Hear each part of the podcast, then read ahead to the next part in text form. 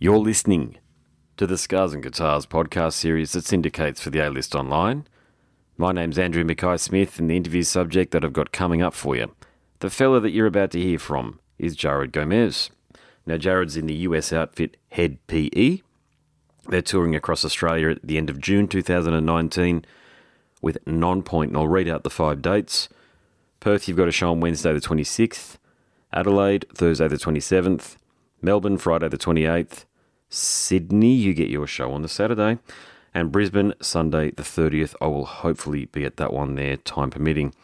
This is a lot of fun, this conversation, though. I really enjoyed talking to Jahred. He's got a great sense of humour, it must be said. So let's have a listen to what he has to say. Here we go. Jahred, it's Andy Mackay Smith calling for our chat. How are you? Hey, Andy. Great to hear from you, buddy.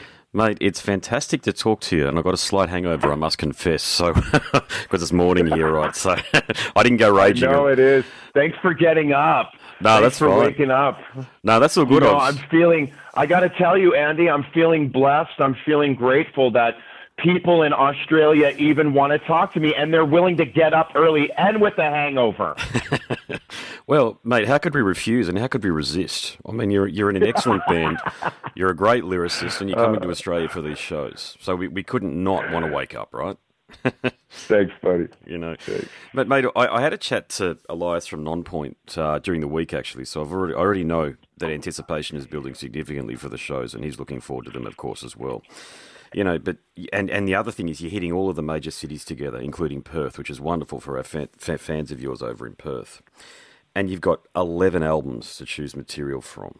Okay, that's a lot. It's a vast catalogue, really, when all things are considered that most bands can't even get one or two out. But you've got 11 of them there. But bro, there's only one good song on each record. Just kidding. Go ahead, though.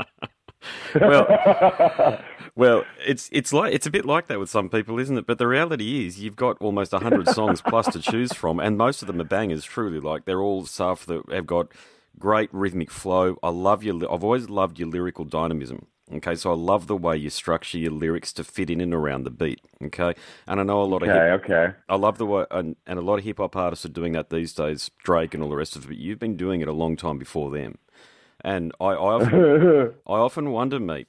You know, some of these, some of these, you know, towering figures in in urban music and hip hop, mate. I do wonder if they've been listening to you because I'm hearing a lot of your well, stuff. you know what's gr- uh, dude? Well, that's that's an amazing compliment because check it out.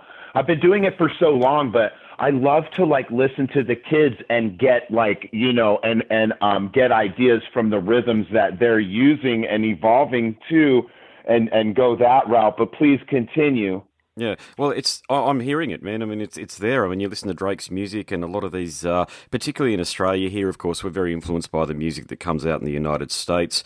A lot of these uh, young girls and guys that are coming through, I, I hear your stuff in it, man. I can hear it, and that's because I've been listening to you guys for a long time myself. I remember I've been in. I can't tell you how many vocalists, mate, because I'm a musician vocalists that I've worked with in bands back when the nu metal revolution was happening, about year 2000, 2003, that, that loved Broke, the album Broke and Blackout as well.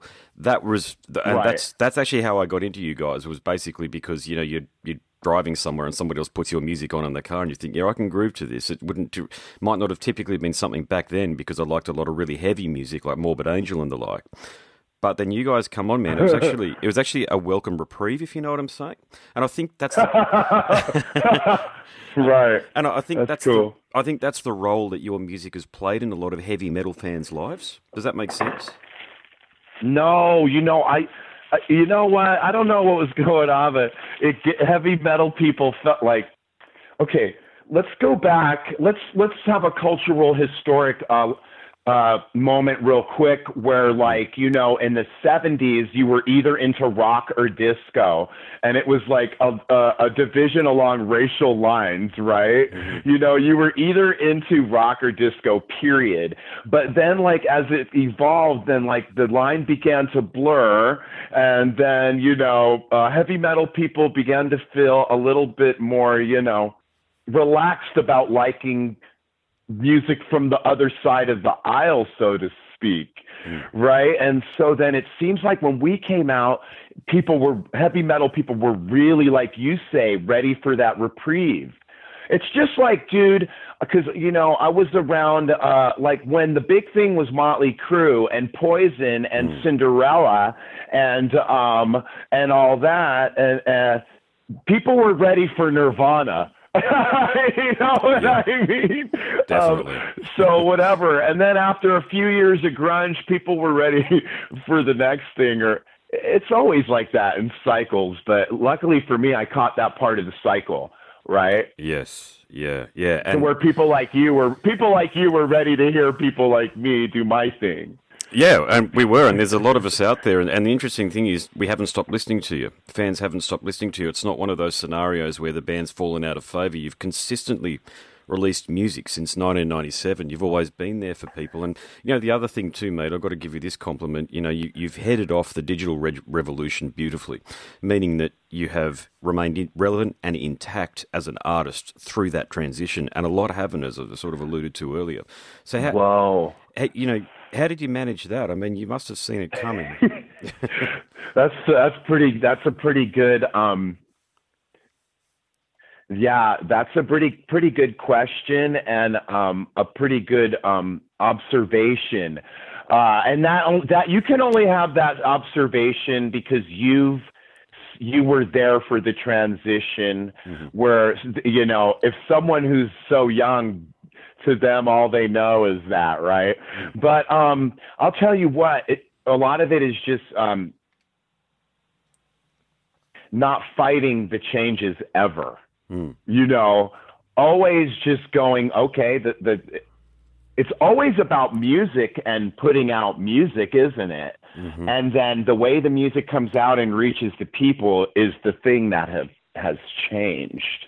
The way we, we record our music has changed, right? But and the way people get music has become obviously easier to mm-hmm. get people to music.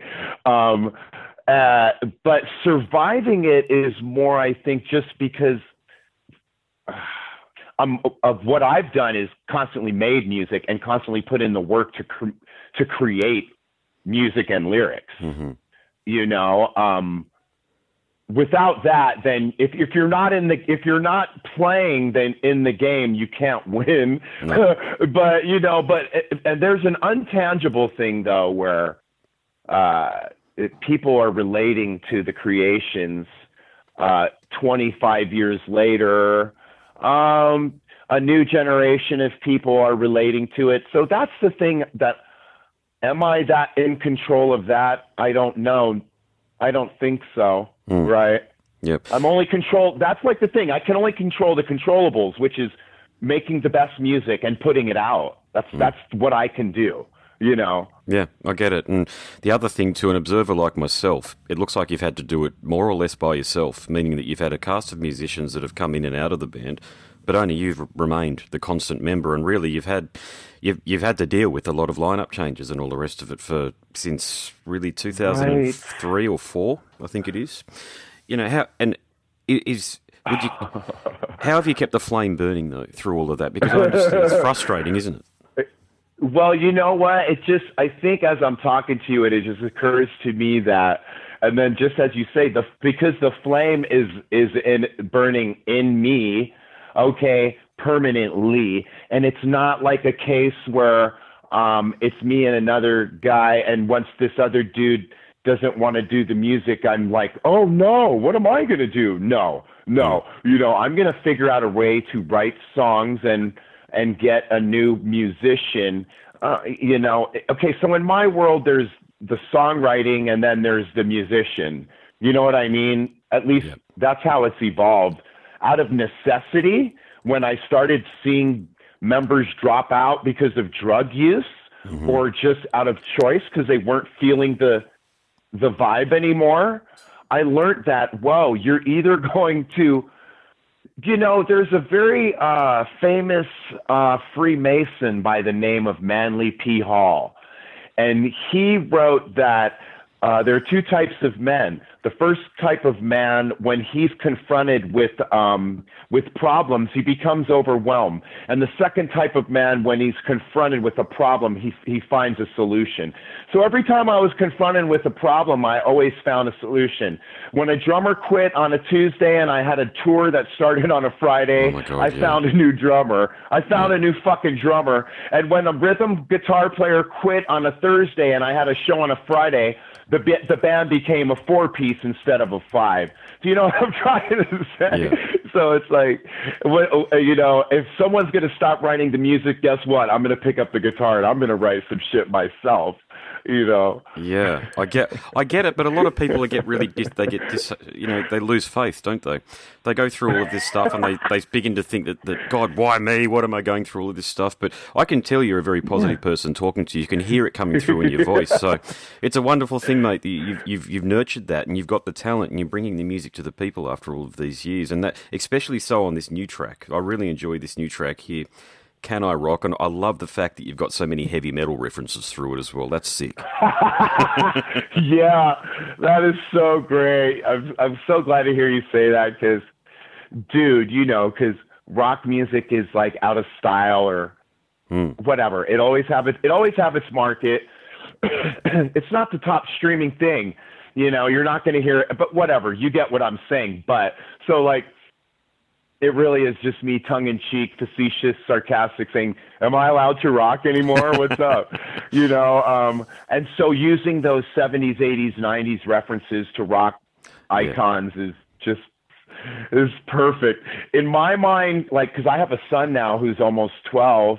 Beautiful. You know, Yep. like he would have to he would have to Google up those fools that I'm talking about. Ronnie Dio. You know, yeah, I love the Um, Holy Diver Nine Inch. Nails. He probably heard of. Yeah, I, lo- I love the way that you've, you've paid homage to Ronnie Dio there because that's what the way I take it. And you talk about Holy Diver as well, so you've not just got the man, you've got one of his most famous albums and cuts in there as well. So it's a bit of a history. Yeah, lesson. baby. It's a real history lesson for the kids, man. You, you're doing it. It really is. They need to Google that shit and just be amazed at the uh, knowledge of early heavy metal. Because you know, come on, I'm a kid from the '70s. You know. Likewise. Yeah.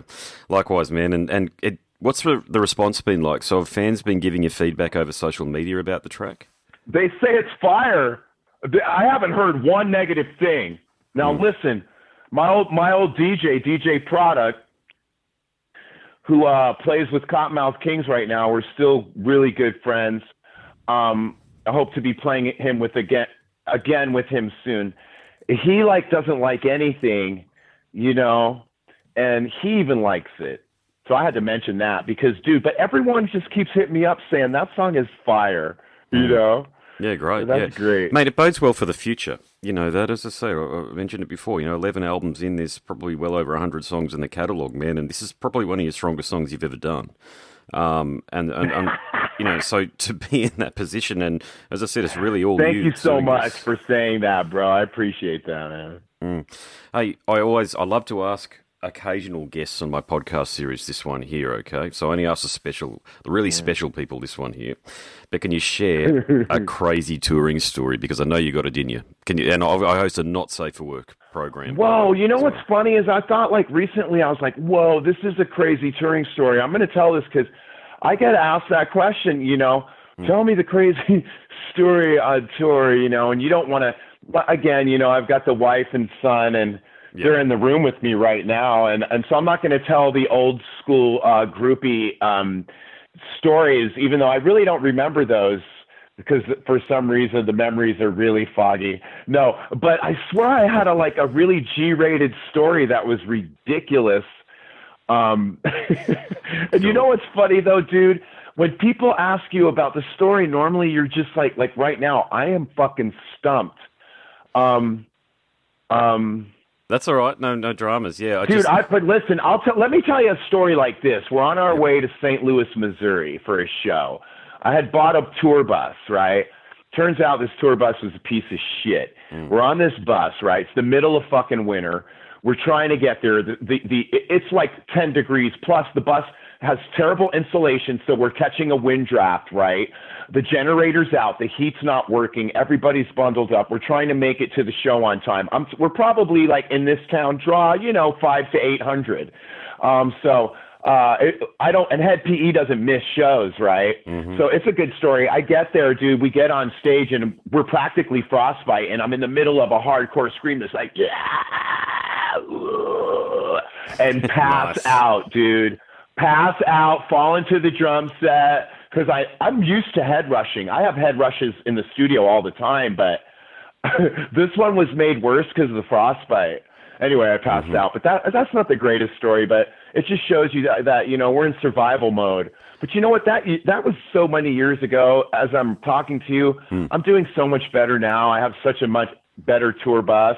That was the tour bus you could buy with shitty credit on just cash. All oh. Yeah. Now I have good credit. Now I have good credit and good cash. so what, dude? What?